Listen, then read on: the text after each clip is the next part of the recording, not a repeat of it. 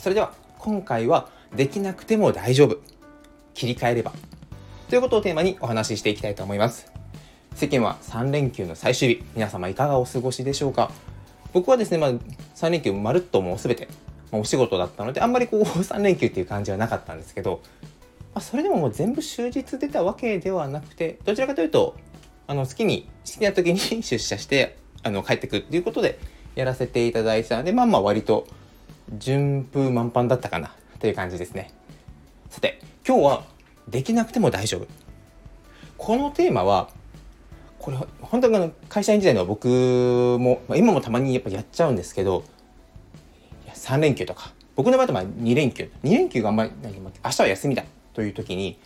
これをやろうと。あこの日一日自分の考えまとめようとか。あああそこで考える時間が今までなかったからこの時間に当てようと。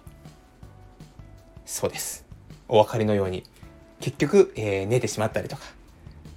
なんだかんだこう家事したりとか、まあ、掃除して一日が過ぎていく。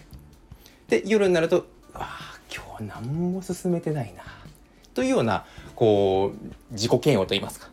こう心にダメージを負ってしまう。こういうことがよくあったんですがこういう配信聞いて皆さんどうでしょう？あああるあると思う方もいらっしゃると思いますしだからこう計画を立ててやらなきゃダメなんじゃない？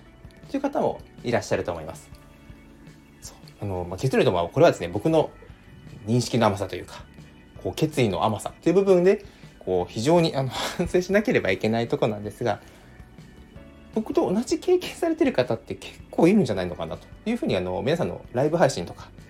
えー、アーカイブもですねいろいろ聞かせていただいて結構こう3連休こういうことするといいですよという配信は多かったんですがまあダメでもしょうがないよねっていうこうそういったお話があまりなかったので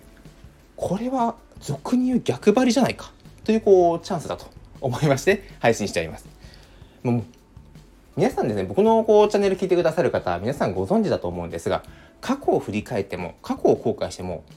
取り戻すことってできないですよね。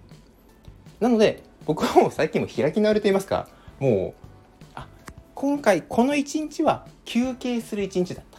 でこの休憩した一日があったから僕は今日から頑張れる。または明日から本気出す。明日から本気出すってあんまり良くない表現かもですね。でもそれぐらいもうやっちゃったことはしょうがない。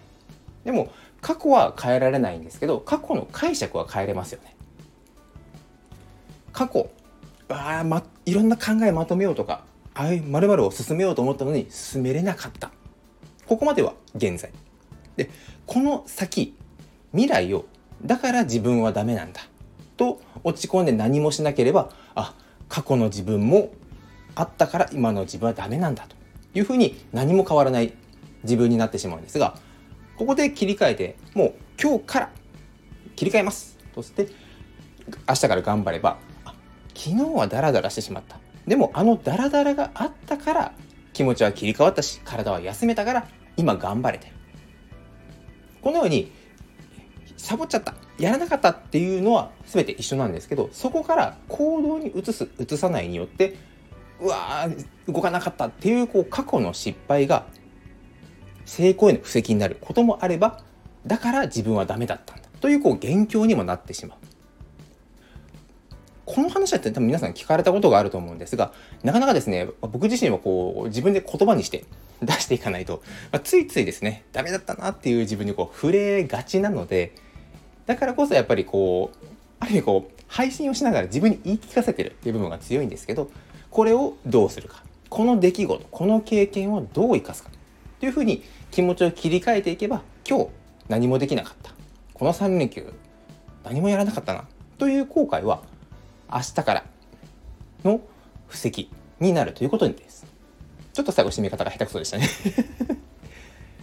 そう。なのでこうだからダメだ。ではなくてこれがあったからというふうに、ぜひ、この3連休ですね、振り返って気持ちを切り替えて、また明日からですね、前向きな一日を過ごせていければなと思ったので、今日の配信とさせていただきました。